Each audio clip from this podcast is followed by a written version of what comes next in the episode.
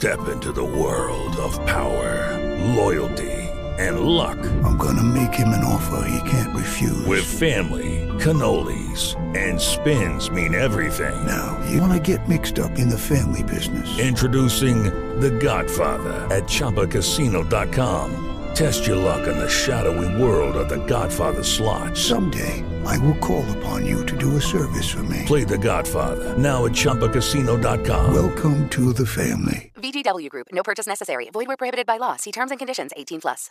With the Lucky Land slots, you can get lucky just about anywhere. This is your captain speaking. Uh, we've got clear runway and the weather's fine, but we're just going to circle up here a while and uh, get lucky. No, no, nothing like that. It's just these cash prizes add up quick. So I suggest you sit back, keep your tray table upright, and start getting lucky. Play for free at LuckyLandSlots.com. Are you feeling lucky? No purchase necessary. Void where prohibited by law. 18 plus terms and conditions apply. See website for details. Ciao ragazzi, eccoci tornati con un nuovo episodio di 24 Grind Podcast. Se ancora non l'aveste fatto, cliccate su mi piace, seguiteci in ogni modo possibile su qualsiasi piattaforma, soprattutto su Instagram ragazzi, andate a seguire la pagina 24 Grind Podcast. Siete pronti a iniziare questa meravigliosa puntata? Tra poco vi svelerò il nostro prossimo ospite. Carichi raga! Vi siete mai chiesti come si diventa degli atleti professionisti? Io molto spesso nella mia vita e da questa esigenza nasce 24 Grind Podcast, un podcast che vuole provare a dare una risposta a queste domande e per farlo chiediamo aiuto ai nostri ospiti che sono riusciti nel percorso della loro vita a diventare dei massimi esperti nel loro sport. Ciao ragazzi, siamo qui per un nuovo episodio di 24 Grind Podcast. Oggi super ospite abbiamo con noi il general manager di Pallacanestro Brescia, fresca vincitrice della Coppa Italia di LBA. È un piacere presentarvi Marco De Benedetto. Ciao Marco, come stai? Ciao, grazie mille dell'invito e buonasera a tutti. È un piacere sentirsi. Sto bene, dai, bene. Stanco come ogni fine stagione, ma sto bene. Beh, insomma, sono state comunque un paio di stagioni impegnative per te. Sì, eh, un po' di montagne russe, un po' di abitudine c'è, però alla fine la stanchezza arriva sempre. Poi eh, la primavera, i primi caldi, io li patisco sempre. Quindi, eh, siamo in due. Però quest'anno siamo un po' in ritardo eh, sul caldo. Un po' in ritardo, però puntualissimi ci sono sempre anche, eh, per esempio, per me che sono malato così ci sono anche i playoff NBA che mi tengono sveglio la notte, quindi vabbè. Eh sì, guarda, io, io, mi alzo sempre verso le 4 e mezza, 5 del mattino e quindi mentre faccio le cose mi metto sui playoff eh. che stanno per finire perché sono, sono, a metà partita delle parti quelle che iniziano alle 4, 4 e mezza. Allora, partiamo così subito. Pronostico. Pronostico NBA. Eh, eh adesso che si è fatto male Chris Paul, eh, bisogna vedere bene cos'è, però boh, ti direi... Hmm, ti direi, provo a dire, provo a dire Denver. Denver, Denver. Provo a dire Denver, sì. Li vedo pronti. Sì, è vero, sono più completi rispetto agli altri anni anche se io la mia monetina la metto sempre su quelli della baia, non lo so perché, ma eh, ho eh, questa sensazione. A proposito di pronti, sicuramente.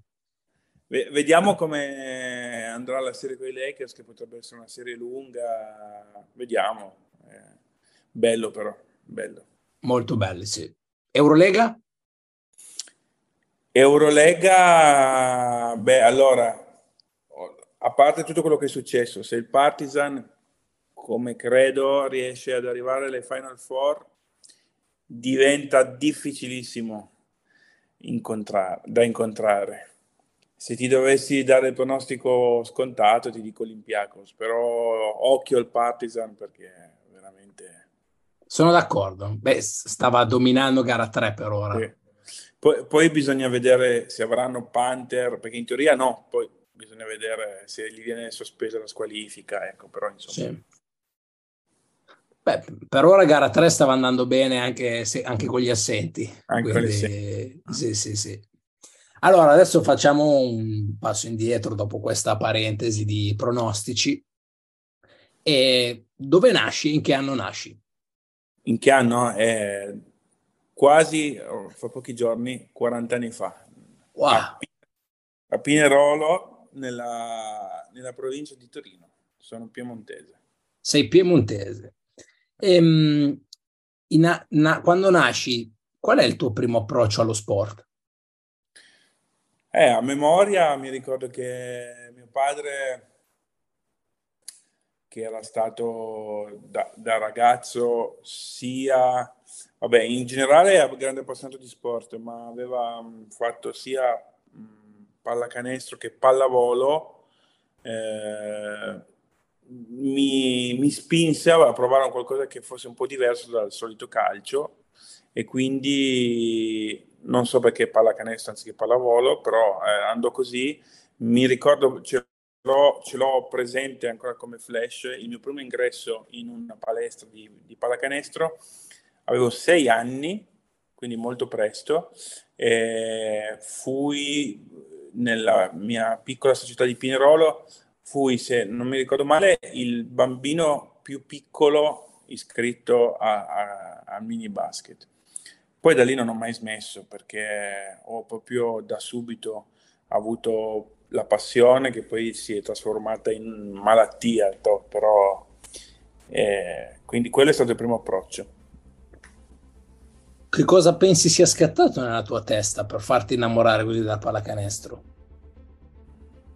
Non lo so, credo... Eh,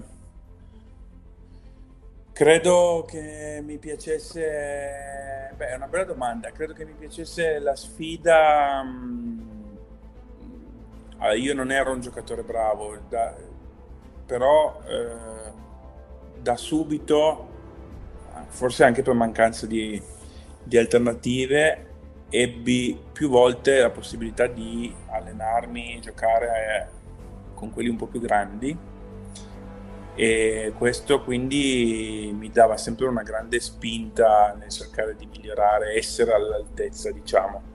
Poi parallelamente in quegli anni lì, cioè io eh, ho un ricordo ben preciso perché io mi avvicinai a, dunque io sono dell'83, sei anni, nell'89 i primi allenamenti di mini basket, dopo circa un paio d'anni eh, ero, ero malato, non, era un giorno in cui non andavo a scuola e dissi eh, a, a, mio padre sempre, dissi ma sai le cose, le classiche cose da bambino, eh, mi prendi se, se riesci in edicola, guardi se c'è una rivista di basket, un giornale di basket. E lui tornò, pensa è incredibile il, il destino, lui tornò perché quella, quel mese era il mese in cui usciva il numero uno di American Superbasket, lui tornò con in mano la copia numero uno di American Superbasket che conservo ancora oggi a Pinerolo con tanto di poster che poi rimase attaccato in camera mia di Michael Jordan per anni e, e, ed era, me lo ricordo benissimo perché poi appunto è rimasto indelebile, febbraio 92 e da lì quindi ho collegato quello che facevo tutte le settimane nelle mie palestrine, l'ho, l'ho collegato con l'epopea di Michael Jordan e l'NBA anni 90, che era una roba totalmente diversa da oggi, sia come tipo di gioco che come vicinanza, quindi in realtà non era una vicinanza, era una lontananza. Certo. Era tutto molto esotico e inavvicinabile, quindi però in un certo senso ancora più affascinante. E, ehm, e niente, da lì poi è proseguita. E, ero a un certo punto, a, all'inizio, ero ancora, ehm, come posso dirti, orgoglioso di essere quello un po' diverso perché portavo eh, in alto la bandiera NBA quando i miei amici a scuola parlavano sempre di calcio. Poi io il calcio lo seguivo, eh però avevo qualcosa di diverso che era una figata, perché io ero quello che sapeva di NBA, poi alla fine mi chiedevano. Ecco. Certo. Sì, questa cosa qua è una cosa che penso accomuni tanti partiti di pallacanestro, perché io sono nato qualche anno dopo, una decina d'anni dopo circa, e per me era la stessa cosa, sia alle, scuole, sia alle, scuole, medie che alle scuole superiori. E poi piano piano portavo tutti dalla parte della pallacanestro, cioè chi partiva solo col calcio poi si innamorava anche della pallacanestro. Ma tanti miei amici sono, cioè, giocavano a calcio, facevano i portieri, così sono finiti poi a provare a giocare a basket.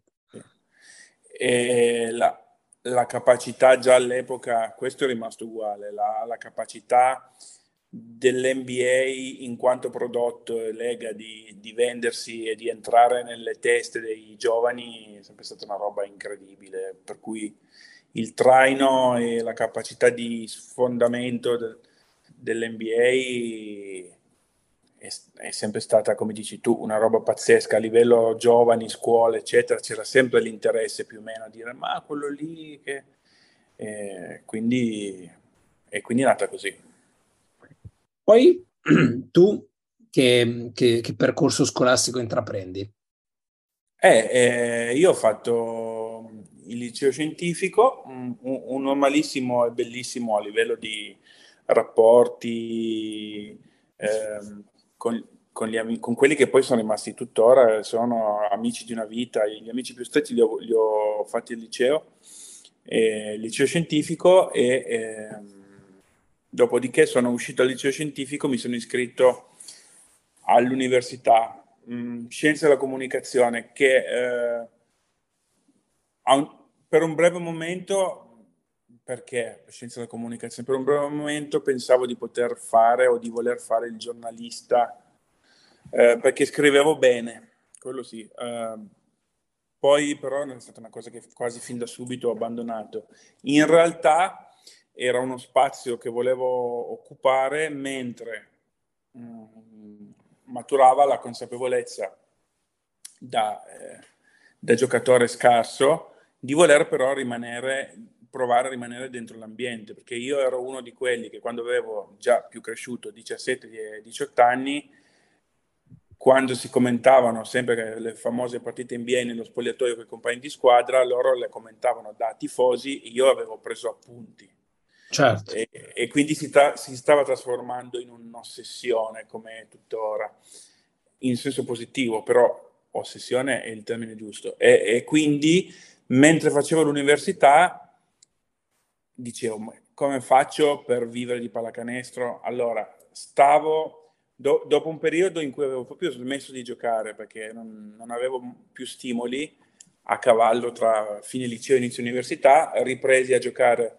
in una, eh, in una società di uno che tuttora è uno dei miei, dei miei più cari amici, con il quale mi misi a cercare di lavorare per tirare su un, un, settore giovanile in quello che è un paese tuttora, perché si chiama Pancaglieri ed è una uh-huh. cittadina paese di se, circa 7.000 persone.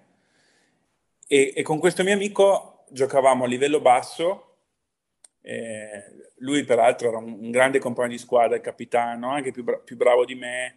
Eh, giocavamo a livello di Serie D, ma poi abbiamo fatto anche meno. Mm, però ci divertivamo e in più ci divertivamo con, con, altri grandi amici, tutti i vecchi compagni di squadra che avevamo ritrovato durante l'università per il piacere di giocare. Step into the world of power, loyalty. and luck. I'm gonna make him an offer he can't refuse. With family, cannolis, and spins mean everything. Now, you wanna get mixed up in the family business. Introducing The Godfather at Choppacasino.com. Test your luck in the shadowy world of The Godfather slot. Someday, I will call upon you to do a service for me. Play The Godfather now at Choppacasino.com. Welcome to the family. VGW Group, no purchase necessary. Void where prohibited by law. See terms and conditions 18+. Plus.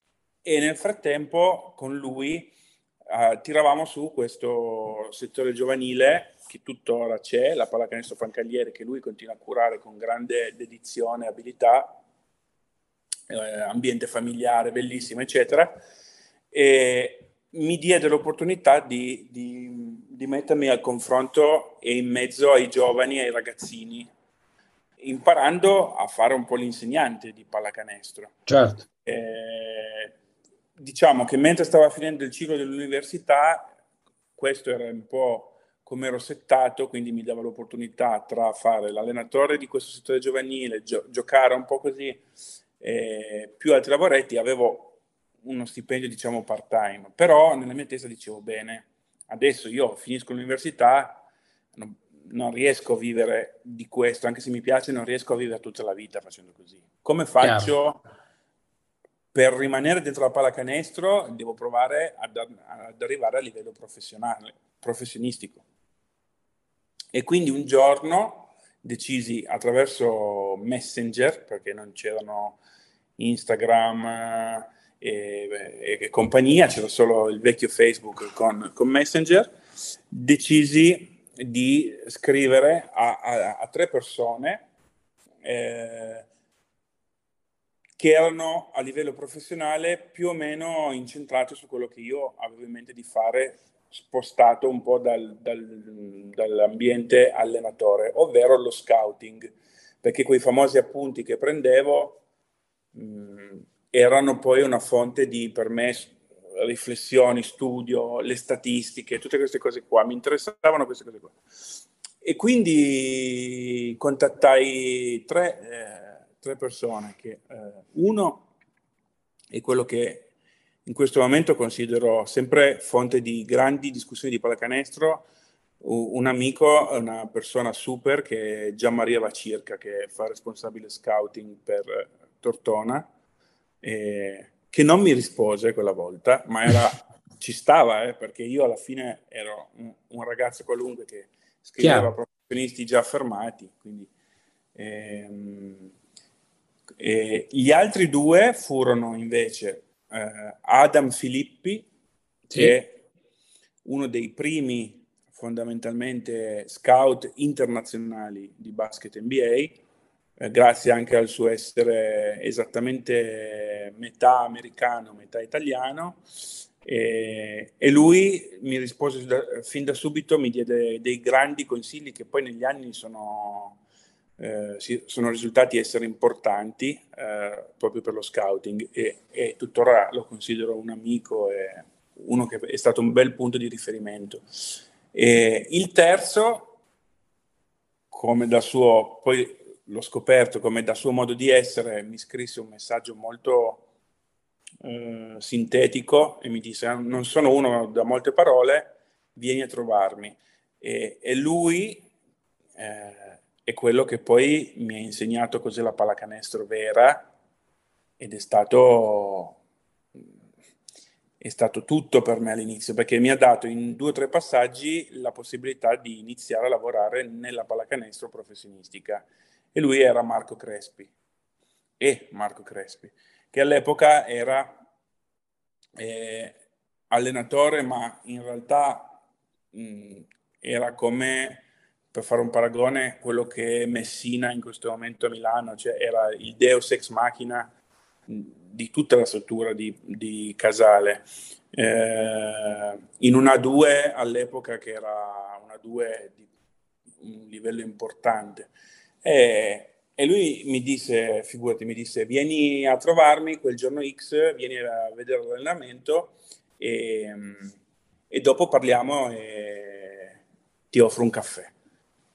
Sembra un, una cavolata, ma cioè, dal, mia, dal mio contesto essere catapultato, anche se era solo un'oretta da casa, ma essere catapultato in realtà uno dei motivi per cui avevo contattato Marco Crespi era proprio perché c'era una certa vicinanza. Certo, chiaro. Perché io dicevo, se mai ci sarà un contatto, e a tiro, diciamo, no?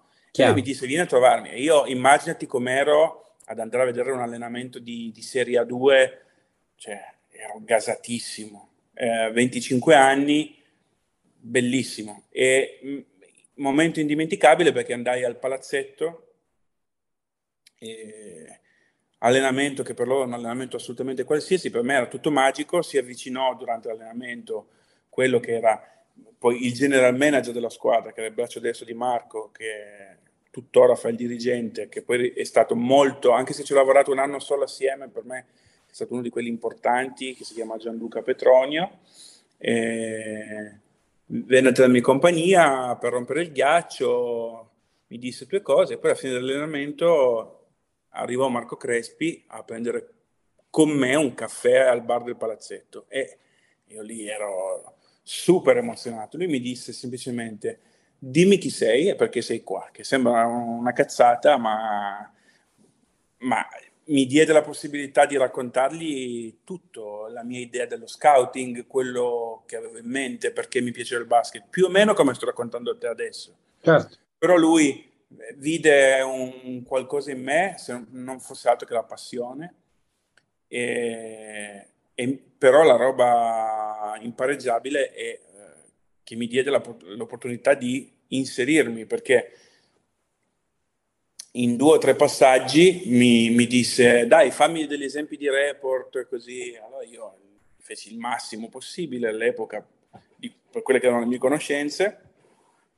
E poi con quella tra virgolette scusa lui mi introdusse e mi disse ok adesso verrai e ti occuperai di scouting. In realtà poi io approcciai il, il mondo della pallacanestro con la Junior Casale facendo, sì, scouting ho imparato a farlo in quei quattro anni che sono stato a Casale, ma imp- iniziai imparando a fare tutto, ma tutto vuol dire tutto. Cioè il primo giorno che arrivai a Casale da, eh, tra virgolette, assunto, uso le virgolette perché ero come se fosse un tirocinante all'inizio. Chiaro. Mi, mi aspettavo di entrare e parlare di massimi sistemi, giocatori e tutto. Certo. Invece, la prima cosa, ogni tanto lo racconto perché anche questo è bellissimo. La prima cosa, entro nella sede e quella che è tuttora una mia grande amica, che è la segretaria storica del, del club, mi disse: Tieni, sco- Scopa e, e Paletta mi disse ti accompagno giù perché dovresti pulire la cantina, la cantina della sede, il mio primo giorno di lavoro, ma perché ovviamente era tutto studiato e, e io poi ho avuto la possibilità di appunto imparare a fare scouting vero, avere anche un certo peso poi dentro le idee di Junior Casale, ma nel frattempo ho imparato a fare. Eh, ho continuato per un certo momento a fare allenatore del, di gruppi delle giovanili del mini basket, ma più che altro ho imparato a fare eh, il dirigente di settore giovanile, l'assistente team manager, cioè ho imparato soprattutto quello che era tutto, tutto.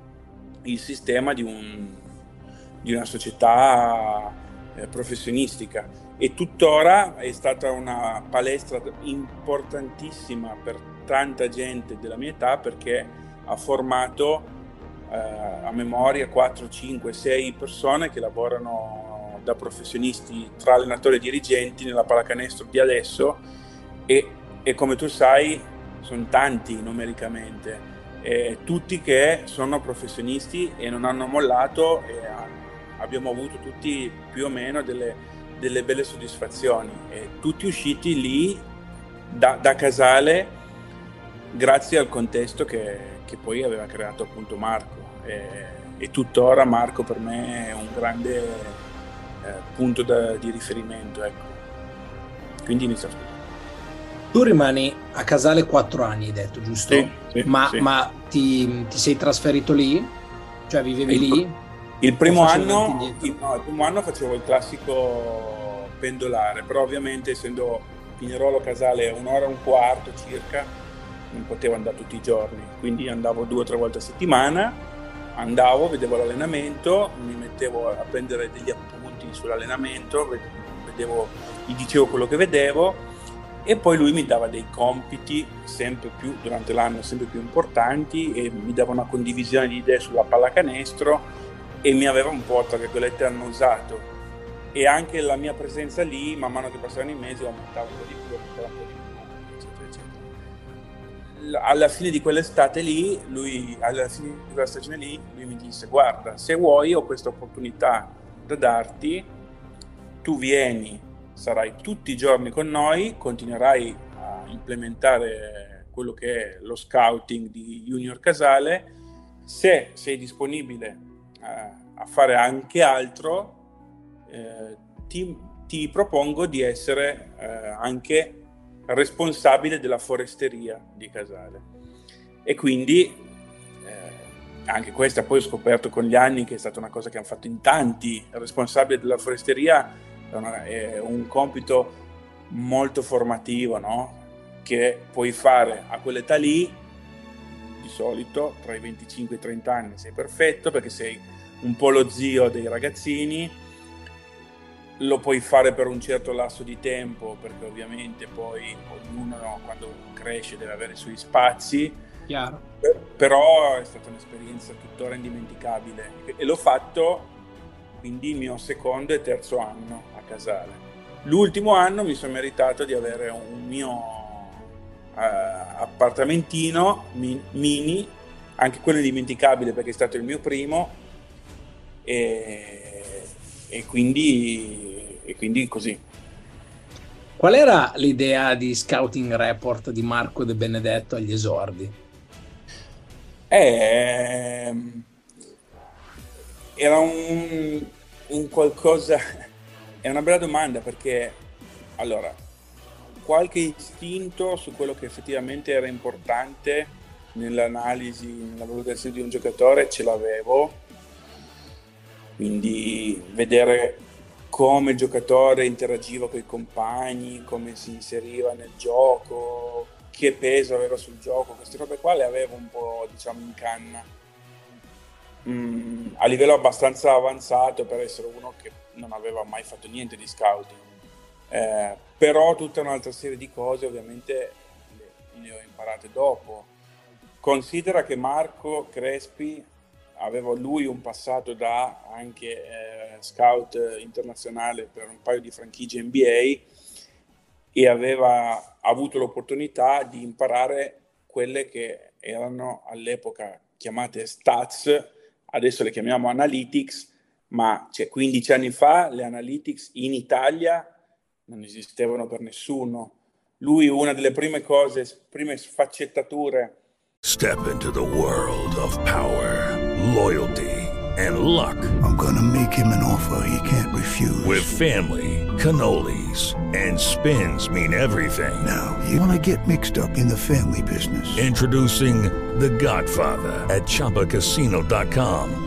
Test your luck in the shadowy world of the Godfather slot. Someday, I will call upon you to do a service for me. Play the Godfather, now at Chumpacasino.com. Welcome to the family. VGW Group, no purchase necessary. Void where prohibited by law. See terms and conditions 18 plus. Judy was boring. Hello. Then, Judy discovered Chumpacasino.com. It's my little escape. Now, Judy's the life of the party. Oh, baby, Mama's bringing home the bacon. Whoa. Take it easy, Judy. The Chumba life is for everybody. So go to ChumbaCasino.com and play over 100 casino style games. Join today and play for free for your chance to redeem some serious prizes. ChumbaCasino.com. No purchase necessary. Void where prohibited by law. 18 plus terms and conditions apply. See website for details. Che mi uh, diede uh, da, da, capire, da studiare, fu proprio l'uso delle statistiche nel, nel, uh, nella preparazione degli scouting report. E quindi avevo per un certo periodo ho avuto il compito di essere quello che preparava l'analisi statistica delle, degli avversari, per esempio. Quindi l'advanced scouting della pallacanestro a Casale a un certo punto è stata di mio compito. Ah, mi ricordo benissimo, a un certo punto eravamo un duo, eravamo io e ti racconto questo, Edoardo Casalone, che adesso sì. è assistente nazionale.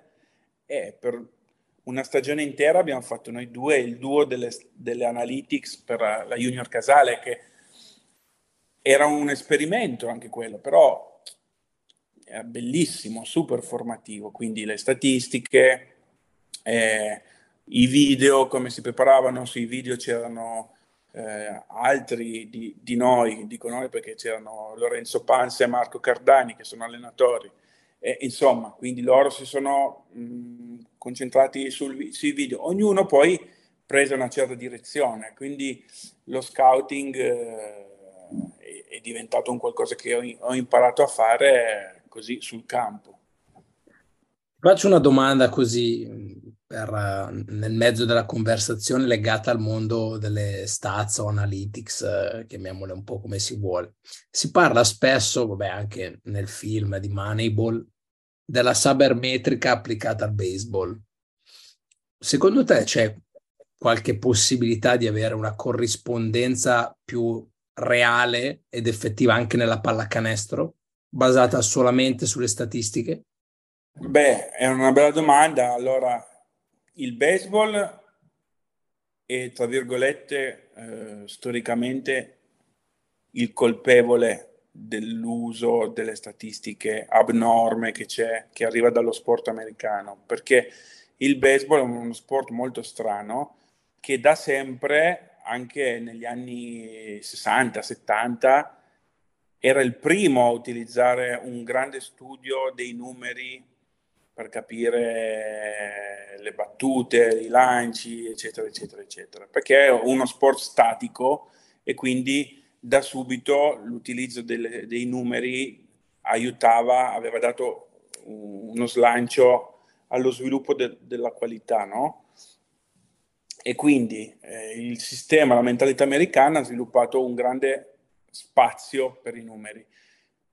Per rispondere alla tua domanda ti dico che in questi ultimi anni eh, c'è stato un, un, grande utilizzo delle analytics nello, nel basket americano, talmente tanto grande che si è arrivati, credo già, adesso magari mi sbaglio, ma ho l'impressione che si sia già arrivati all'apice nelle scorse due o tre stagioni, nel senso che tutte le franchigie NBA hanno assunto negli ultimi cinque anni staff non, non uno, staff di analytics, eh, prendendo anche persone eh, specializzate nelle statistiche che non conoscono la pallacanestro e quindi si sono affacciati verso un mondo nuovo.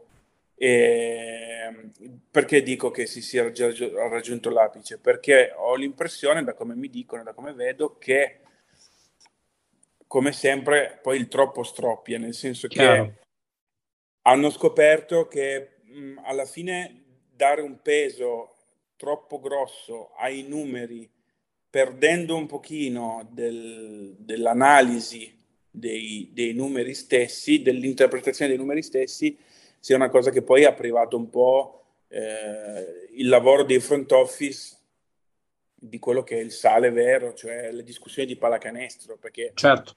se diventano poi anche in fase di scelta solo discussioni di numeri o previsioni di eh, rendimento in base alle statistiche diventa una roba freddissima e da come sento mi dicono che ultimamente nell'ultimo anno quello che è qualcuno sta iniziando a dire non esageriamo perché sennò poi mm, perdiamo il senso del, del, gioco ecco. chiaramente ci sta come ragionamento mm, ti faccio una domanda ma quando, cioè nei tuoi anni a Casale Monferrato, già avevi percepito un, una sorta di click nella tua vita che ti facesse presumere, barra sperare, barra ti ha dato la convinzione di poter fare questo come lavoro primario per tutta la vita? Sì, sì, io questo non so, è la mia forza, il mio limite, ma mm, io dal mio primo anno nel quale facevo avanti e indietro con la macchina eh, scassata da Pignarolo e mi prendevo anche un, gra- un grande numero di cazziate da Marco Crespi perché comunque c'era anche quel lato lì che adesso si trova poco in generale in giro e avevo la convinzione di voler fare quello e basta nella, nella mia vita. Ma, ma già all'epoca avevo il desiderio l'obiettivo di, su quello mi sentivo molto ambizioso, di, di attraverso lo scouting arrivare al più alto livello. Eh, perché sentivo, forse perché dopo anni in cui c'era stata anche, come ti dicevo prima, un po' di delusione nel dire ok, da giocatore non sono così bravo come volevo essere, perché io sentivo di avere talmente tanta passione che dicevo com'è possibile che sul campo non riesco poi a trasformarla. Quindi per me, eh, forse è la prima volta che ci penso veramente, però è così. Eh, per me c'è stata una, sor- una sorta di rivalsa nel dire sento di avere un talento nello scouting e quindi adesso voglio arrivare là dove non sarei mai potuto arrivare col gioco attraverso lo scouting quindi questa è stata la molla che mi ha fatto essere super super determinato. Però mi, mi aggancio a questa cosa che hai detto. Mm, allora, tu sei partito appunto per voler restare nel mondo della pallacanestro dal, dalla convinzione di avere questo talento nello scouting. Però immagino che comunque gli anni a Casale Monferrato ti abbiano messo alla prova da questo punto certo. di vista. Quindi lì, quando è che arriva la conferma di dire cacchio, forse sono davvero bravo nello scouting? Perché prima lo dicevo a me stesso per convincermi, poi però ci sarà qualcosa che dice sono bravo lo so fare, Beh, ho intuito. Al, ma c'è, allora, mh, mm, sono sincero, cioè, c'è stato poi un, un'influenza nella scelta di qualche giocatore, segnatamente Hickman, la scelta di Ricky Hickman all'epoca, è una scelta che, che era partita da un, alcune mie considerazioni, quando poi lui è arrivato e ha fatto una stagione da MVP, o- ovvio che non fosse dipeso da me. Chiaro, Però chiaro, certo. io per essere così alle prime armi dissi, beh, allora ci ho visto, ho visto qualcosa, lui viene, fa questo tipo di campionato qua e vuol dire che, che ci sto dentro, ecco, proprio detto come va detto. Ma anche, ma anche lo stesso Marco e, e in generale Junior Casale probabilmente penso la stessa cosa, perché io sì, non ero così bravo da allenatore in erba, ma non ero, tutto sommato, non ero proprio un allenatore in erba, non avevo quel compito lì come gli altri ragazzi che c'erano lì a Casale. Come dirigente è una cosa che ho imparato col tempo, ma non avevo poi quel ruolo.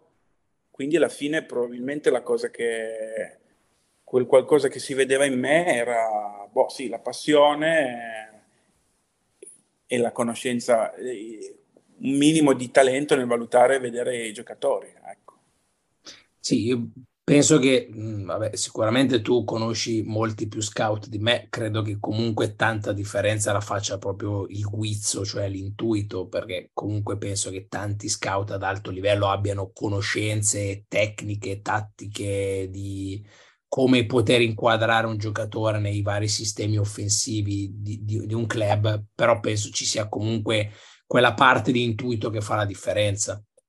Sì, sai, lo scouting è cambiato tanto negli anni perché a parte i numeri di cui abbiamo parlato, c'è tanto spazio adesso, eh, questo, giustamente anche, però c'è tanto spazio eh, per quelle che vengono chiamate Intel, cioè le informazioni sul background e eh, le abitudini fuori dal campo dei giocatori, perché specializzandosi sempre di più come in tutti i settori della nostra vita è sempre tutto più specializzato, tutto più specifico, anche nello scouting si è andati verso eh, lo spaccare, de- detto male, ma per capirci, spaccare il capello in quattro, cioè, quindi oltre a sapere come gioca il pick and roll il giocatore, sapere eh, se ha la fidanzata o se uno che cerca otto fidanzate a settimana, eh, cercare se uno che ha una storia di infortuni, sapere tutto, perché poi alla fine i giocatori più si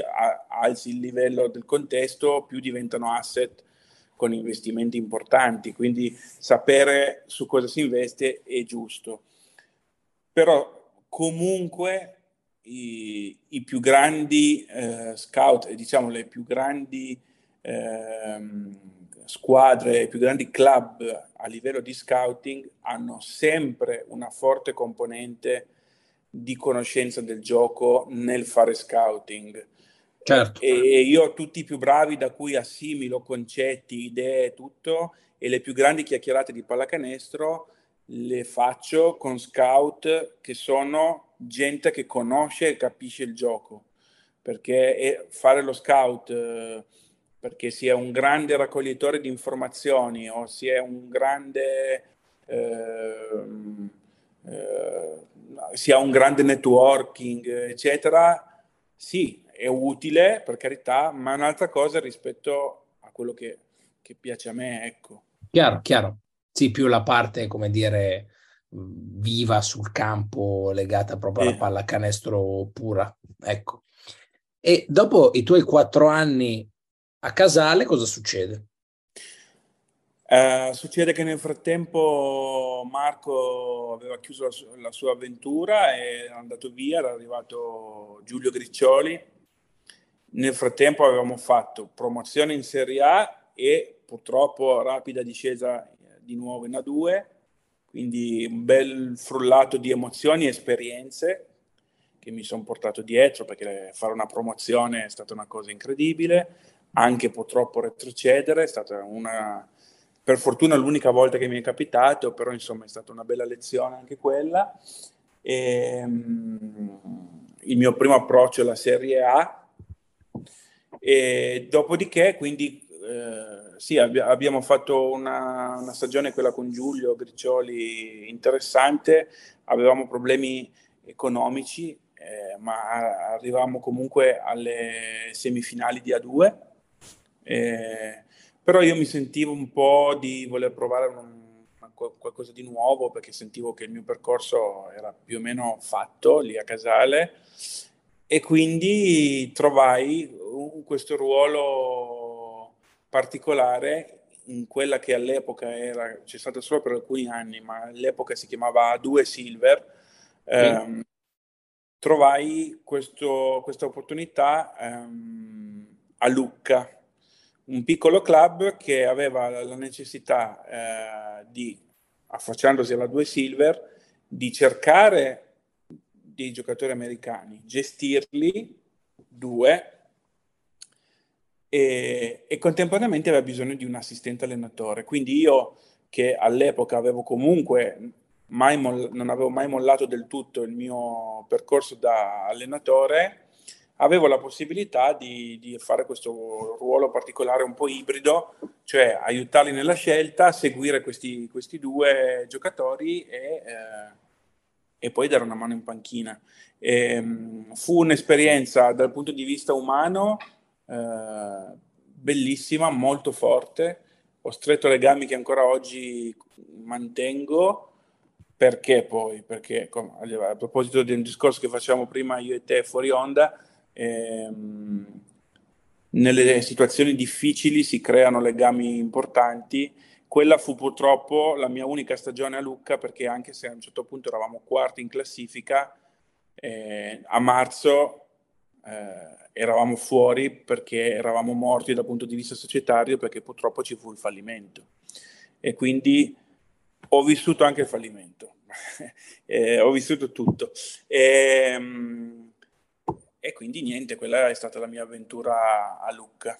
Ma io fatico a, a, a, comprendere spesso come alcune società possano fallire a metà stagione, nel senso eh, ho fatto questo ragionamento con Damiano anche nella puntata con lui. Come si fa a iniziare una stagione senza avere la certezza di portarla a termine? Cioè, quali fattori possono concorrere a scombinare i piani completamente a metà stagione? Ma purtroppo eh, sono abbastanza convinto che a un certo punto, in modo brutto, anche uso un termine, for- un termine forte, in modo criminale, ci sia stata in più di un'occasione la quasi consapevolezza di rischiare tantissimo da parte di alcuni proprietari, eh, ma per ragioni diciamo di un po' di populismo, un po' di mancanza di eh, coraggio nel dire fermo la macchina prima che sia tardi, eh, tante volte connesso con il proprio ruolo verso il territorio, la politica da, da locale, eccetera, si sia portato avanti un, un qualcosa di morente senza dare eh, credito eh, o rispetto o importanza a chi ci lavorava, giocatori, staff, uffici, tutto, portandolo semplicemente alla fine e eh, accompagn- accompagnando il moribondo pensando che poi magari durante l'ultimo pezzo di tragitto qualcuno sarebbe subentrato, perché poi quella roba lì della speranza del, dello sponsor e del budget che venga coperto da chissà chi durante la stagione non succede mai, certo, quasi chiaro. mai, perché poi alla fine chi è che ti viene ad aiutare quando sei già in quelle condizioni? Purtroppo non capita, cioè purtroppo, ma è anche normale, non capita mai. Poi l'altra parte di colpevolezza, quella, quella del, della, della federazione o della Lega, ma fa lo stesso, in generale del sistema che non prevede un modo sicuro ancora oggi per evitare che accadano certe cose, perché è successo anche di nuovo quest'anno con Ferrara. Con Ferrara. E quindi evidentemente manca un modo sicuro al 100% per evitare a priori che certe situazioni accadano.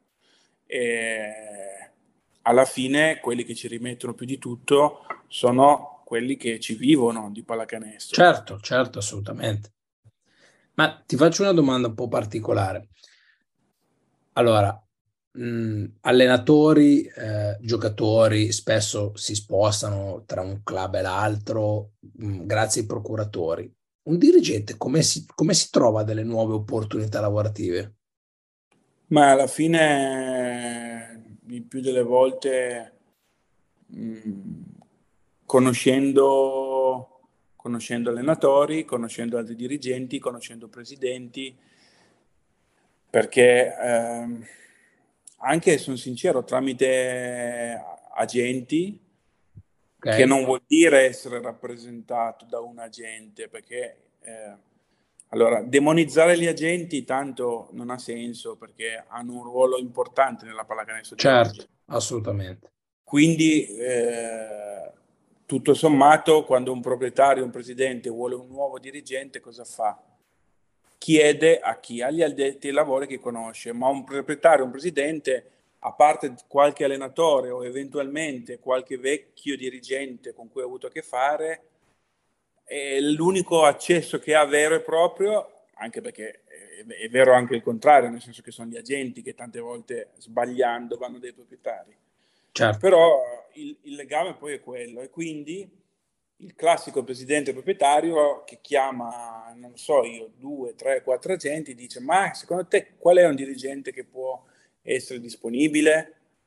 Funziona poi così. Ora, eh, gli agenti sono poi particolari, innanzitutto non sono tutti uguali, mm, né come competenze, né come professionalità, né come personalità. Eh, però in generale io credo che facendo la somma, ehm, se uno lavora bene, cioè almeno dal punto di vista del proprio operato non ha niente da rimproverarsi, a un certo punto, appunto, ripeto, facendo la somma, eh, ci saranno degli agenti che nel caso potranno dire al proprietario di turno, si guarda che lui è uno affidabile, poi boh, si parte da quello, poi anche fra presidenti stessi si parlano, insomma, alla fine a livello italiano è un mondo piccolo. E, e infatti purtroppo manca quello un po' che è il mercato internazionale dei dirigenti, perché a parte pochi illuminati che per bravura loro e anche poi un po' di fortuna hanno potuto avere delle chance all'estero, non, non c'è non c'è quasi mai un mercato internazionale. Lì, ecco, per muoverti a livello internazionale devi sicuramente essere molto bravo e aver riconosciuto tali addetti ai lavori un, un percorso che tu hai fatto che ti venga accreditato. Ecco. Pensi, pensi però che questo meccanismo di trasferimento lavorativo sia meritocratico? Cioè in assoluto? Mm, in ass- allora, no, però è anche vero che poi alla fine mm, il ruolo del dirigente stesso è molto, mm, è molto meno eh, accreditato di quello che dovrebbe, nel senso che ci sono società anche di alto livello, insospettabili, che non hanno un vero e proprio dirigente sportivo figurati lo scouting, cioè, ma in generale un dirigente sportivo non ce l'hanno così tante squadre, o co- non ce l'hanno proprio tutte come si dovrebbe. E... Ma tra l'altro non tutte le, le, le, società di alto livello hanno anche un, non hanno un dirigente eh, che, che, sia specializzato sul marketing sportivo, per dire uguale il discorso. Chiaro, chiaro. Che sia parte sportiva, marketing o quello che vuoi te, non, non, non c'è mai, non abbastanza lo spazio. E, e quindi poi la meritocrazia purtroppo arriva ancora dopo, perché tante volte non c'è neanche la, la possibilità, non c'è neanche uno incapace, non c'è proprio. Certo, sì, sì. Sì, io que- quello che ho sempre notato è che molto spesso mh, mm, purtroppo si fa fatica a trovare, magari anche per chi vuole mettersi alla prova, la possibilità di dimostrare uno quanto può o non può, può non valere. Vero, Questa penso sia la parte peggiore.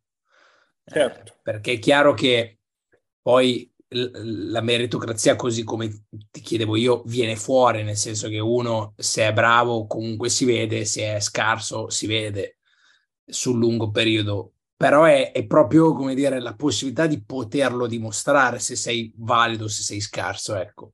Certo, certo, giustissimo. Ora torniamo un po' alla tua carriera. Dopo a Lucca torni verso casa, corretto? Esatto, dopo Lucca eh, riesco ad avere la possibilità, eh, un po' inaspettata, e devo ringraziare poi anche eh, Luca Becchi che mi, mi cercò all'epoca, ehm, riesco ad avere la possibilità di eh, tornare a casa praticamente a Torino con quello stesso ruolo che avevo a Lucca per Torino, a un livello proprio alto oltretutto. Eh, perché Torino era in A2, si chiamava A2 Gold all'epoca, Gold eh, con l'idea già di provare a competere per salire, eh, reduce dall'era Pillastrini, si passava appunto a Becchi e lui mi chiamò e disse mi dai una mano sul mercato e c'è il posto da, da assistente e quindi il mio approccio fu quello. Poi eh, andò bene, nel senso che primo anno vincemmo subito, andò benissimo, primo anno vincemmo subito. Ehm, e poi arrivò l'estate successiva, quello che è stato tuttora eh, un punto di svolta nel mio percorso perché io ho fatto un percorso da tutto fare, dirigente delle giovanili, allenatore, tante cose con, come, come dicevamo, sempre lo scouting presente. Allora, io mi sono trovato in quell'estate lì con la, la, possibilità, oltretutto lì a Torino, di fare la Serie A con la promozione appena conquistata, con un bivio, perché allora mi sono detto o io mi impegno e mi impegno ancora di più di quello che ho fatto per ora per diventare un assistente allenatore adeguato alla Serie A, eh, concentrandomi per fare allenatore e basta, che però voleva dire oltretutto fare i famigerati corsi a Bormio per il livello successivo, per la tessera, rinnovare la tessera, eccetera,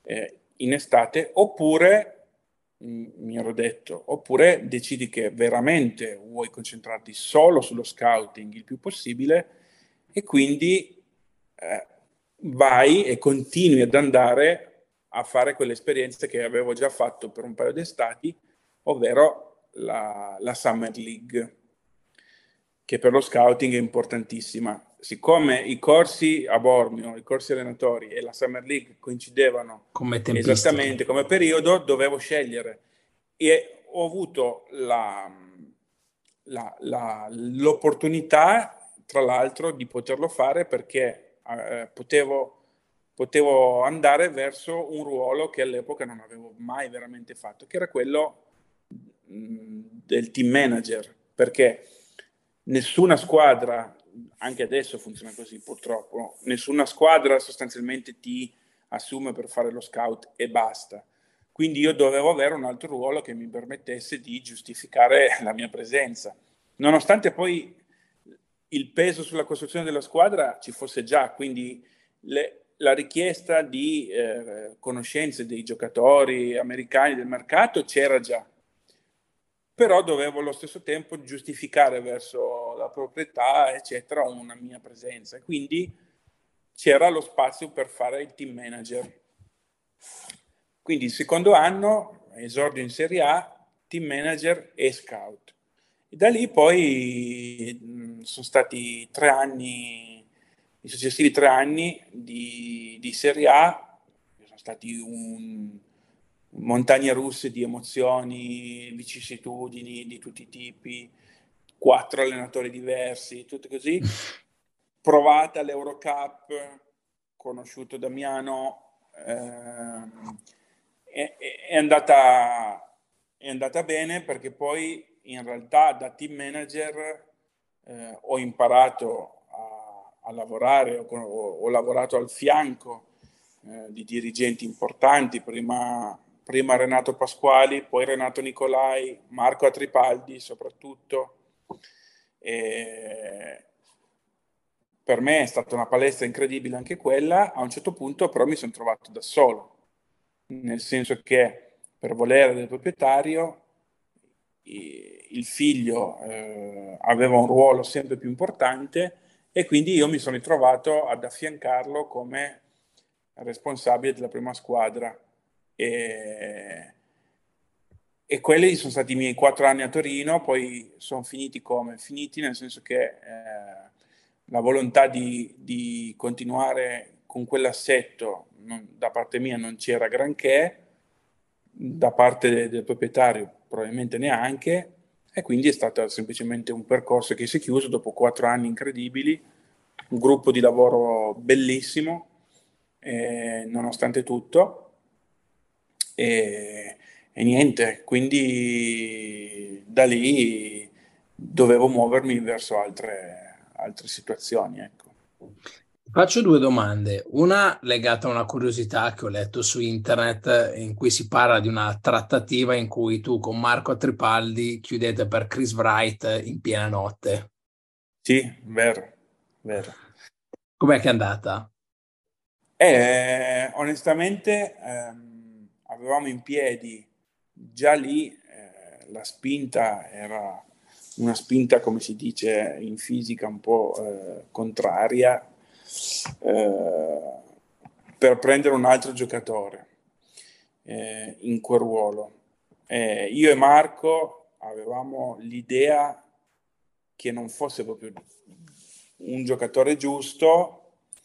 Quando ed eravamo già in ritiro perché era l'ultimo giocatore che ci mancava, poi fondamentalmente il più importante, o uno dei più importanti perché doveva essere il playmaker titolare, quando eh, avevamo avuto la certezza che quell'altro giocatore non, non sarebbe poi arrivato, ci siamo guardati quella notte in piazza, in montagna, nella piazzetta, davanti all'hotel, e abbiamo detto facciamolo, affondiamo il colpo, e Marco mi diede una grande lezione perché imparai che nel mercato, quando si è sicuri di qualcosa, non, non, bisogna temporeggiare, cogliere l'attimo è fondamentale, eccetera.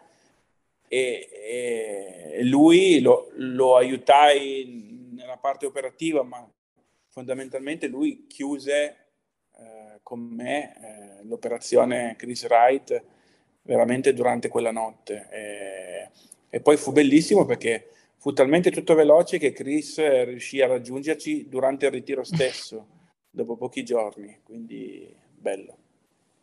Ti faccio una, un'altra domanda prima di passare al capitolo successivo della tua vita sportiva.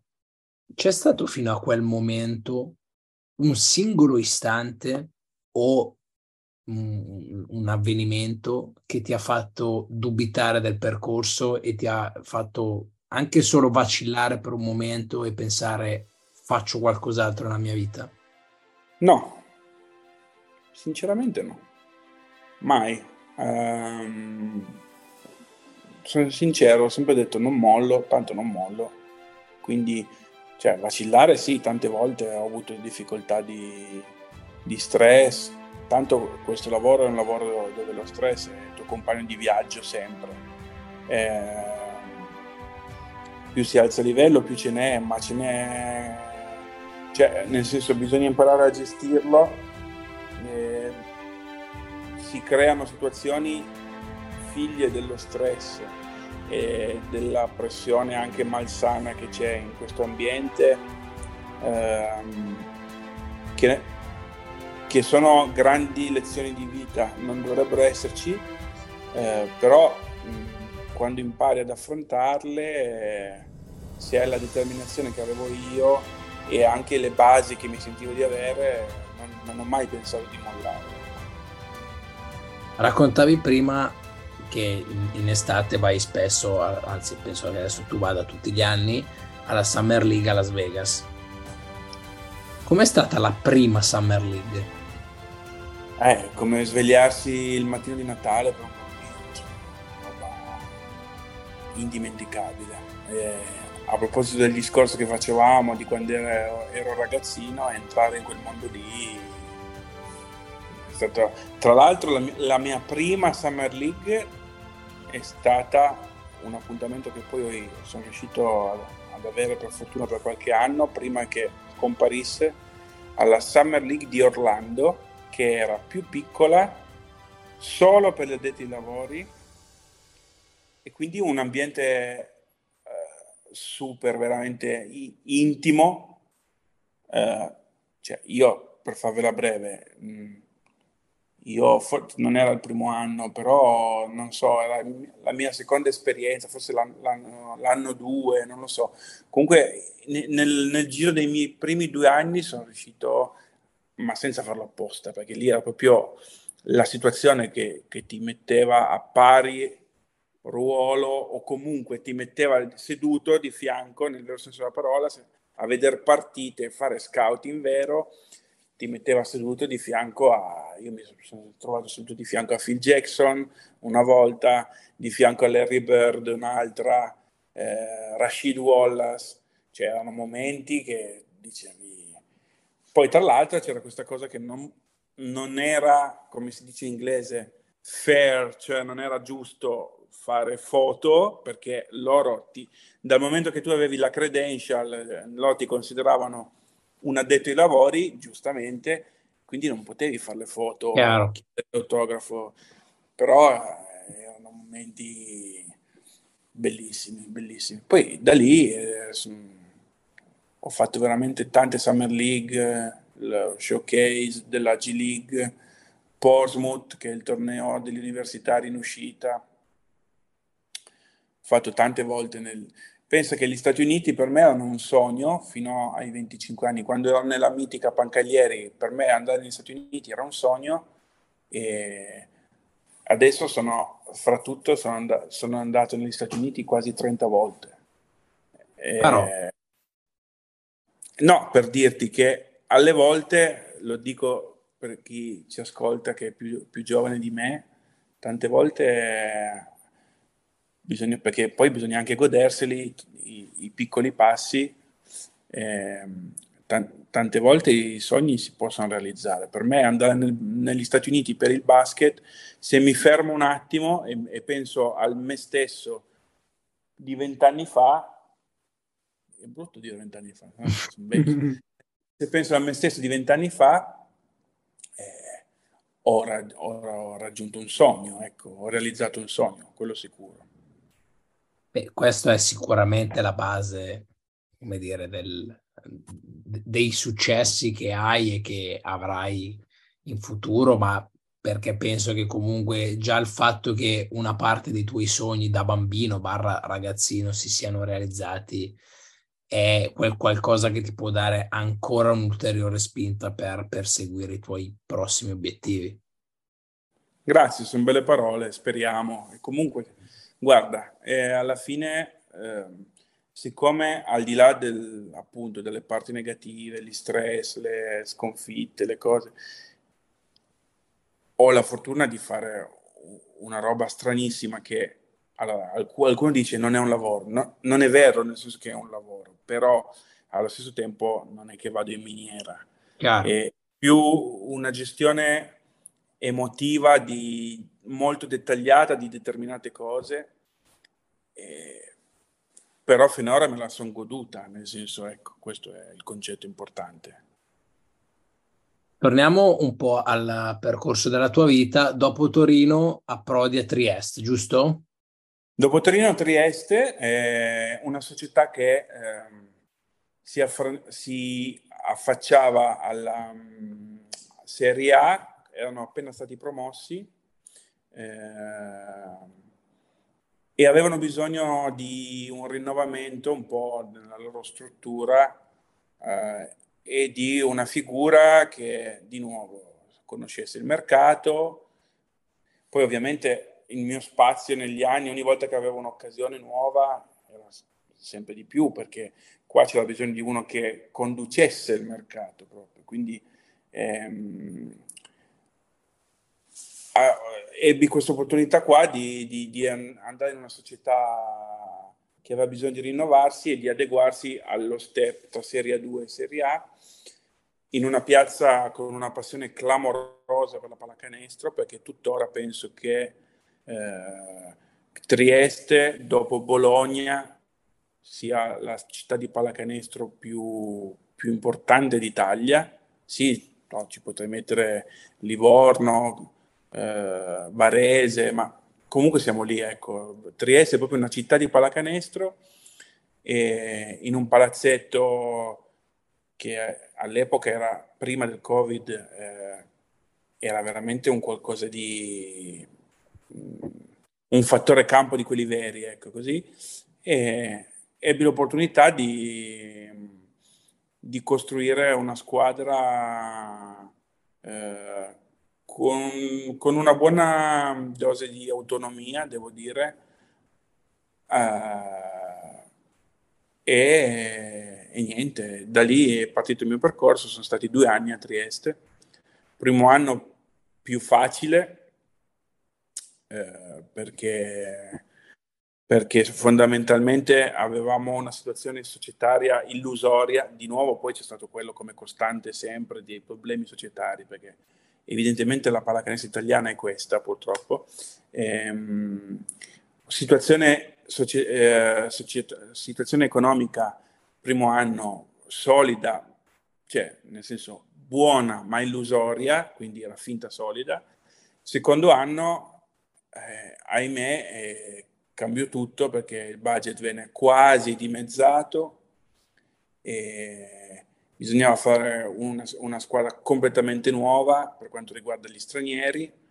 Per fortuna c'era la base degli italiani molto solida e l'aiuto della città. E, e fu, poi fu poi l'anno in cui arrivò il Covid, noi stavamo facendo fatica, però con un paio di aggiustamenti, mm, secondo me poi alla fine avremmo portato la nave in porto. E... Ecco, questi sono stati i miei due anni a, a Trieste. Ecco.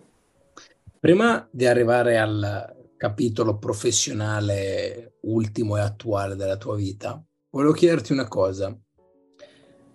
Qual è, secondo te, il, il più grande, mh, tra virgolette, sacrificio che hai fatto o che pensi che dovrai fare nell'intraprendere questo percorso? Il, il sacrificio che tuttora faccio è, è, molto semplice, è una questione di tempo eh, per gli affetti, cioè che ce n'è poco e questo influisce su scelte, eh, banalmente lo spazio per gli affetti è pochissimo perché tieni conto che il mio lavoro alla fine eh, funziona, cioè io vado avanti 355 giorni all'anno, eh, non ho quasi mai weekend perché o ci sono partite o anche quando le partite finiscono ci sono tante volte eventi da andare a vedere per fare scouting, e, mm, Natali, sono 14 anni, 15 che non faccio un Natale per intero con la famiglia perché c'è sempre l'allenamento o la partita o la trasferta. Così. E, ehm, quindi, e, e, quindi anche il mio, il, il mio comportamento verso quelli che sono, dovrebbero essere gli affetti, eccetera, eh, un po' rimane intaccato da, da, un percorso del genere, perché comunque fai 14 anni in giro, eh, sono tanti.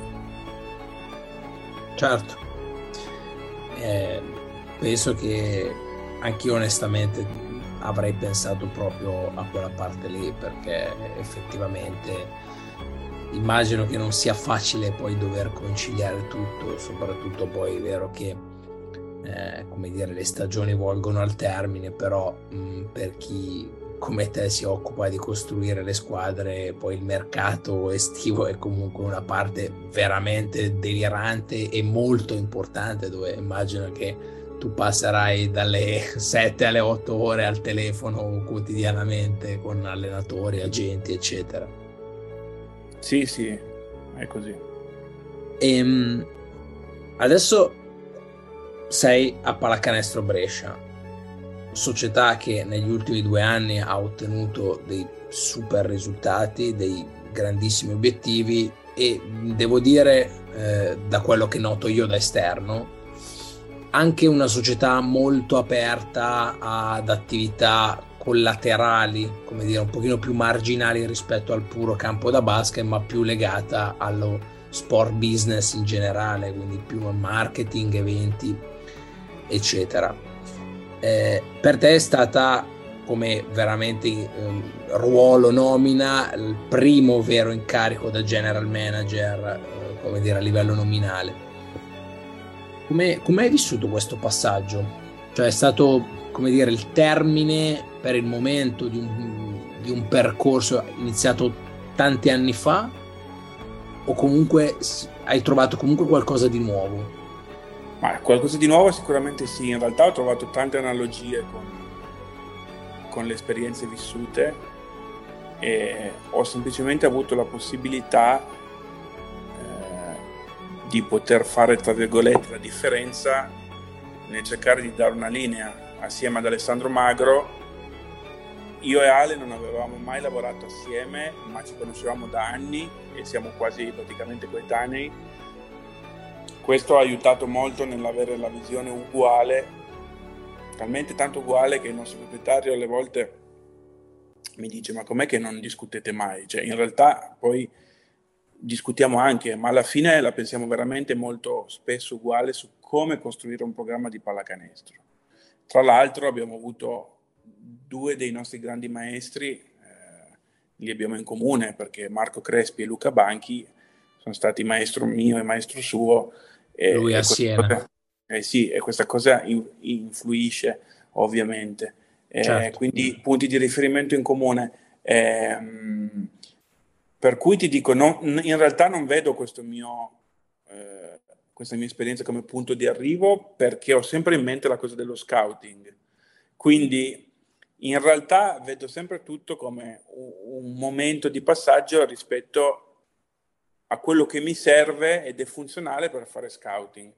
Poi ovviamente con il ruolo di general manager è la prima volta nella quale posso veramente influire su quella che è la, la vita del club al di fuori della parte sportiva, perché prima sia a Torino che a Trieste potevo dare degli input, avere un piccolo progettino sul quale inf- avevo influito, però qua ovviamente avendo tutto in carico e dovendo coordinare tutte le aree, eh, ho potuto portare avanti un po' quelle che sono le mie idee, cioè tu mi dirai quali, se molto semplicemente una, cercare di dare autonomia e professionalizzazione alle figure che abbiamo da noi in società, perché abbiamo sia tra, eh, nello staff che negli uffici persone giovani.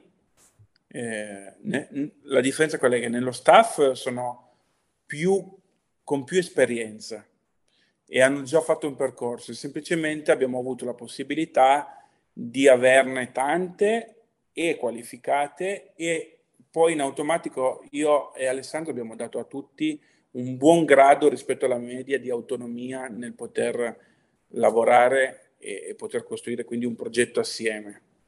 Eh, per quanto riguarda la parte degli uffici, l'esperienza media è molto minore e quindi attraverso un percorso un po' diverso fatto anche di difficoltà nel, nell'apprendere cosa serve, eccetera, però mi sento di dire che eh, in questi due anni siamo riusciti a dare u- una professionalità e una figura e un, un curriculum, quello che in futuro potrà essere un curriculum a 3, 4, 5 persone che si sono specializzate nei, nei vari ambiti, perché eh, come tu saprai, purtroppo nelle società sportive si, tende, si tendeva e si tende tuttora a dire sì, tu devi imparare a far tutto perché poi serve saper far tutto, che è vero, ma non è una roba che ti porta poi veramente a essere competente fino in fondo su un ambito.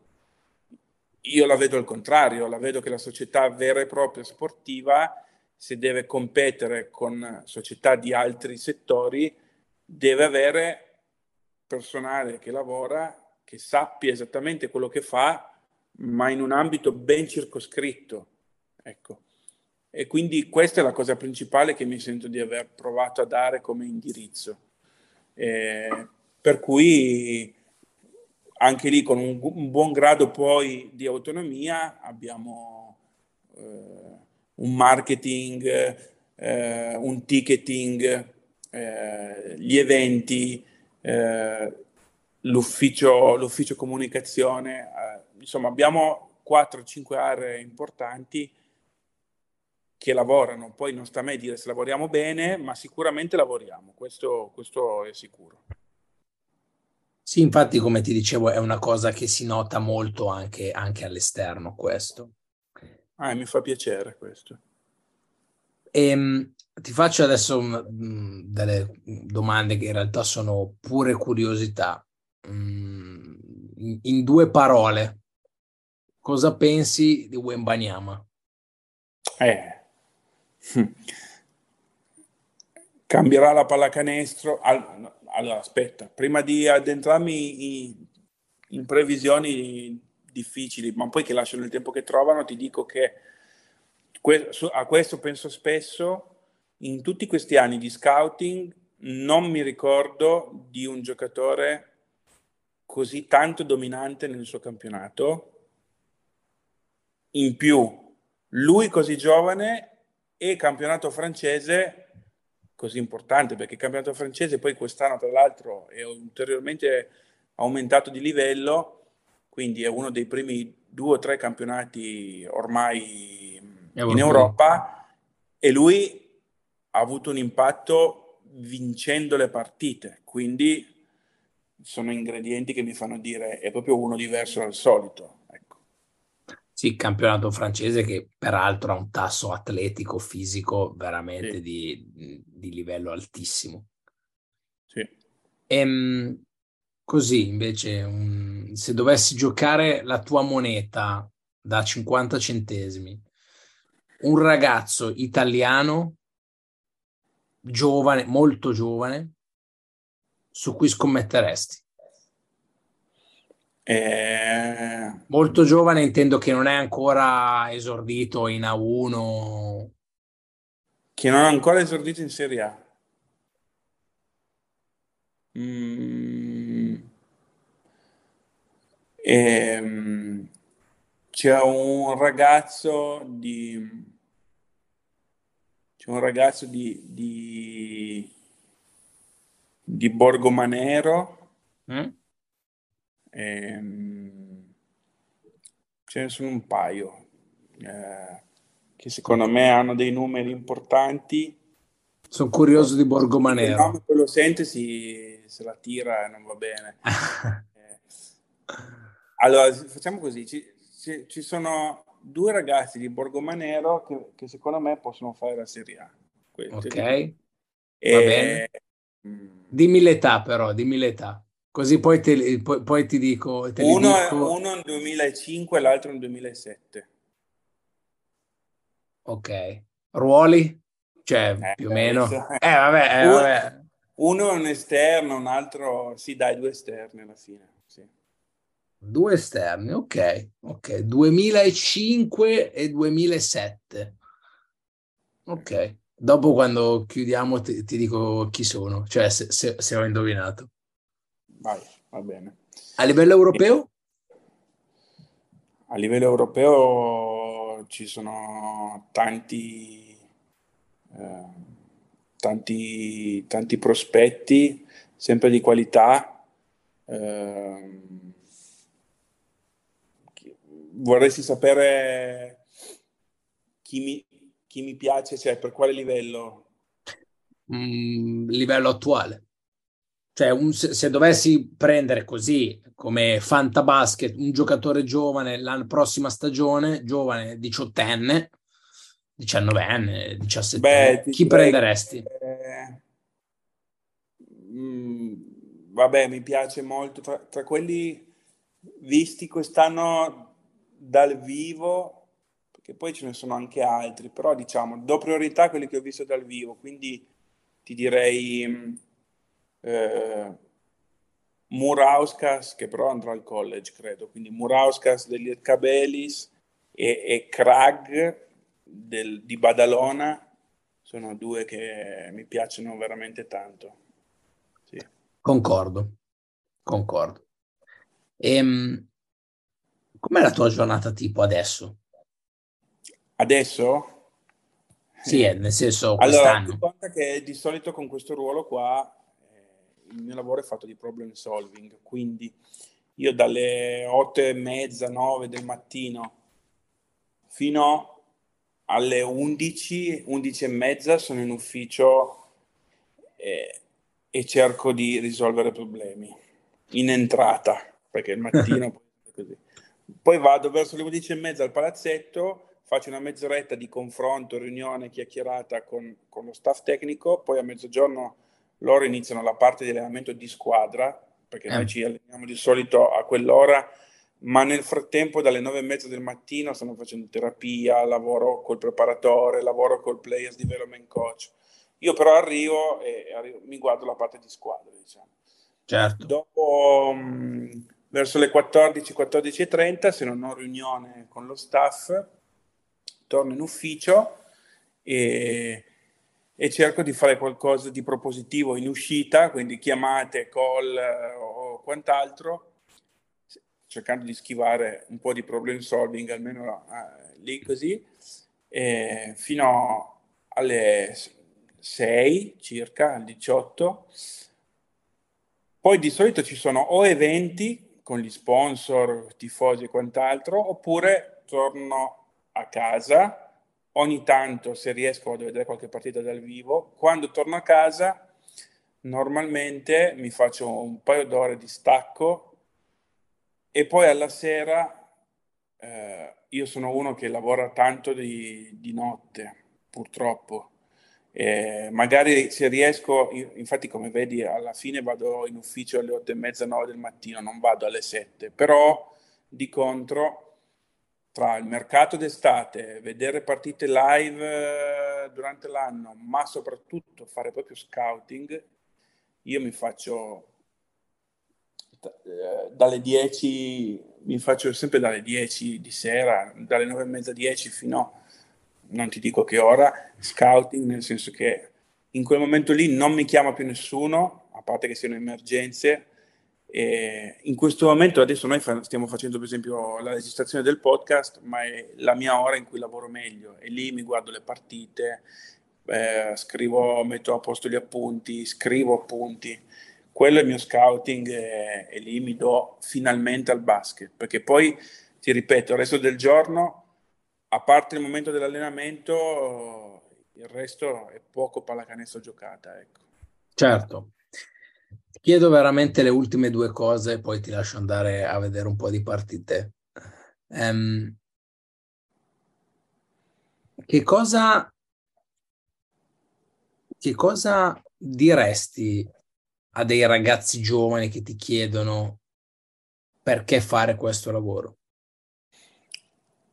Allora, il perché, eh, se, se, c'è un, un, motore talmente grosso che ti fa dire ok, A, sacrificio di tempo, anche soldi e, e, e di tempo nel senso non solo il tempo durante la giornata, ma anche il tempo durante l'anno, cioè in ogni, in qualsiasi modo tu la veda, sacrificio di tempo, sacrificio di soldi perché il mondo dello, dello sport purtroppo non ha più i soldi che c'erano vent'anni fa, quindi bisogna, bisogna fare sacrifici e i, i giovani d'oggi sono meno portati ai sacrifici di, di prima quindi la famosa gavetta, bisogna aver voglia di farla. Tutto questo, se si è mossi dal motore della passione, eh, passione assoluta per lo sport, in questo caso la pallacanestro,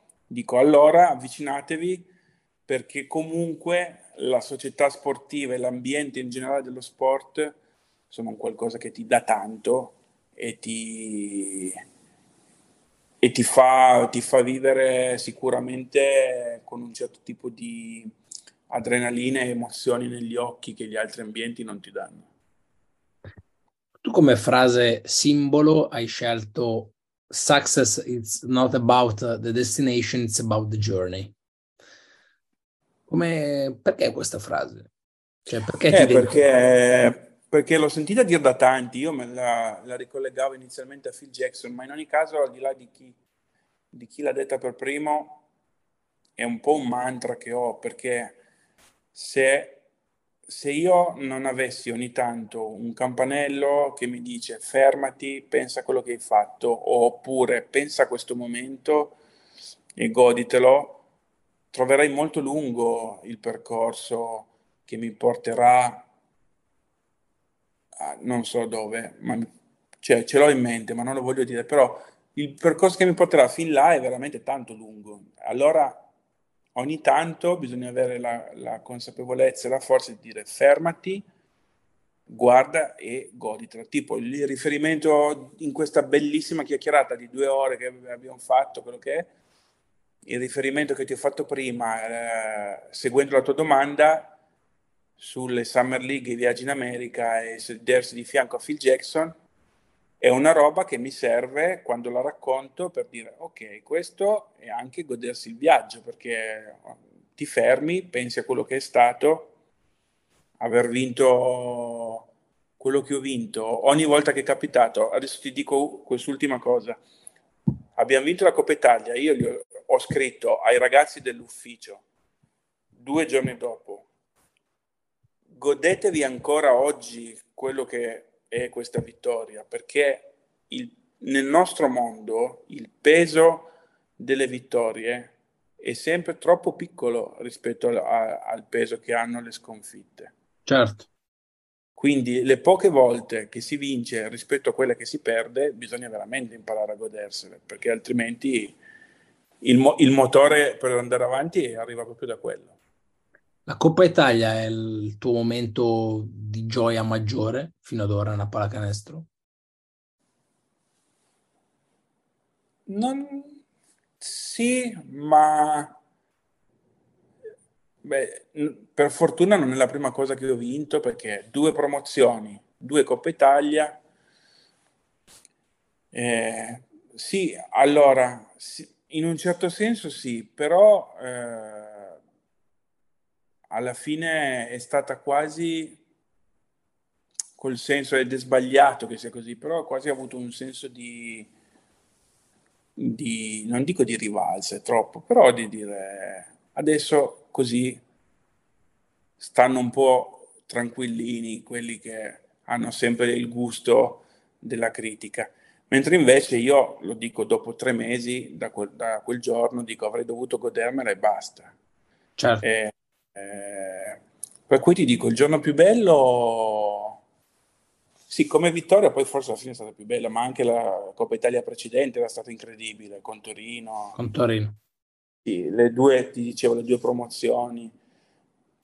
Eh, alla fine il, il, giorno più bello mh, mm, potrebbe essere quello in cui ho visto giocare dal vivo eh, per la prima volta una squadra NBA, non lo so, mh, mm, tante cose, una partita di Eurolega vista per la prima volta dal vivo, eh, ci sono tanti piccoli momenti, non per forza solo la vittoria, anche Certo. tanti momenti, sai cosa? Tanti momenti emozionanti che non potrò mai raccontare perché non- tanto non verrebbero capiti giustamente, di rapporto e di, mo- ecco, di momenti appena dopo una vittoria, anche non per forza la vittoria del- della Coppa, ma tante vittorie durante la stagione, le stagioni, quello che io ho visto negli occhi della gente che lavorava con me o dei nostri, dei miei giocatori,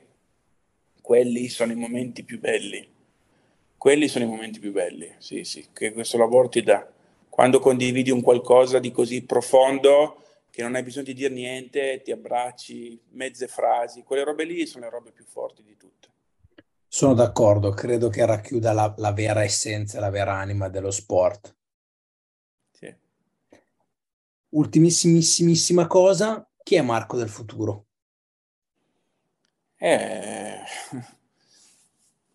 eh, mi piacerebbe provare a fare mh, pallacanestro ancora per tanti anni, provare a, a- a in- mettere in pratica quello che ho imparato. Sicuramente, al di là del ruolo, eh, sono spinto verso sempre di più verso eh, dei contesti che mi permettano di parlare e pensare alla pallacanestro e non perdere tempo e energie verso cose che con la pallacanestro non hanno a che fare, cioè eh, ci sono troppe perdite di energie per cose che non hanno senso, tra mh, ambienti, tra virgolette, malsani dal punto di vista della pressione.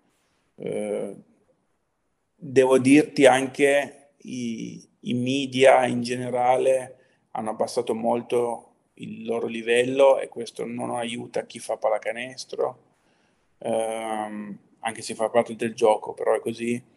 Ehm, tante volte si parla di pallacanestro per evitare che le cose vadano male e quindi questo innesca sempre il parlare di cosa non va bene. Troppo poco si parla di, di pallacanestro per quello che potremmo fare per la pallacanestro. Ma, ma dico tra noi addetti ai lavori, eh. Certo. Quindi quando io faccio chiacchierate di pallacanestro in maniera propositiva, eh, quello dico, mi piacerebbe fare pallacanestro in questo senso qua. Ecco. Ti ringrazio vivamente per essere stato ai nostri microfoni, è stato davvero un piacere da parte mia e mh, ti dico, penso di parlare a nome di chi ascolterà questo episodio, grazie perché hai, hai ben sottolineato il tuo percorso e il fatto che sia un percorso basato sulla voglia sulla dedizione, sulla passione ed è un percorso che è, è, come dire, si può provare a fare, si può provare a tentare, poi l'esito eh, lo, lo lo- lo può, lo può dire solo il tempo, però penso che tante volte nella concezione delle persone ci sia un po' proprio perché il professionista di questo mondo viene un po', come dire, visto da, da forse troppa distanza, ma c'è il concetto di ah beh, ma sarà arrivato lì perché conosce questo, perché e invece tu sei stato onestissimo e, e ti sei aperto in maniera totale, hai detto che il tuo vero percorso nasce da Facebook Messenger, in pratica possiamo riassumere così. Poi le tue abilità e le tue competenze ti, por- ti hanno portato dove sei ora e speriamo a un livello ancora più alto. Davvero, grazie di cuore. No, grazie a te, è stato molto bello eh, parlare in maniera così tranquilla e approfondita, con tempo a disposizione, parlare di pallacanestro in generale, ripercorrere tutto. Quindi grazie, è stato un piacere. Spero di non avervi annoiato, ci sentiamo alla prossima. Alla prossima, grazie, Grazie. mille. Ciao ragazzi, vorrei concludere questa puntata ringraziando Marco De Benedetto per essere stato nostro ospite. È stata una puntata ricca di spunti e ricca di emozioni. Marco ci ha dimostrato come la dedizione e l'impegno nel perseguire i propri obiettivi siano la base di tutto. Lui è partito dal basso, partendo da Facebook Messenger addirittura, fino ad arrivare a dove è oggi, ovvero a essere il general manager di Pallacanestro Brescia. Noi gli auguriamo chiaramente che sia solo un, un piccolo step ancora nella sua grande carriera che gli si prospetta davanti. Perché io onestamente questo è un parere del tutto personale, ma penso che lui sia veramente il futuro della pallacanestro italiana. Veramente ragazzi, ascoltate le sue parole e prendete l'ispirazione. Perché veramente le nostre vite possono cambiare da un momento all'altro se decidiamo di provare davvero a inseguire i nostri sogni. La vita è fatta da una serie di puntini che seminiamo durante tutto il nostro percorso e durante tutta la nostra vita e prima o poi questi puntini si ricongiungono ed è lì che la nostra strada si delinea e si illumina. Basta solo poi seguirla piano piano fino ad arrivare all'Olimpo dei nostri desideri. Per questa sera da 24 Grand Podcast è tutto. Buonanotte.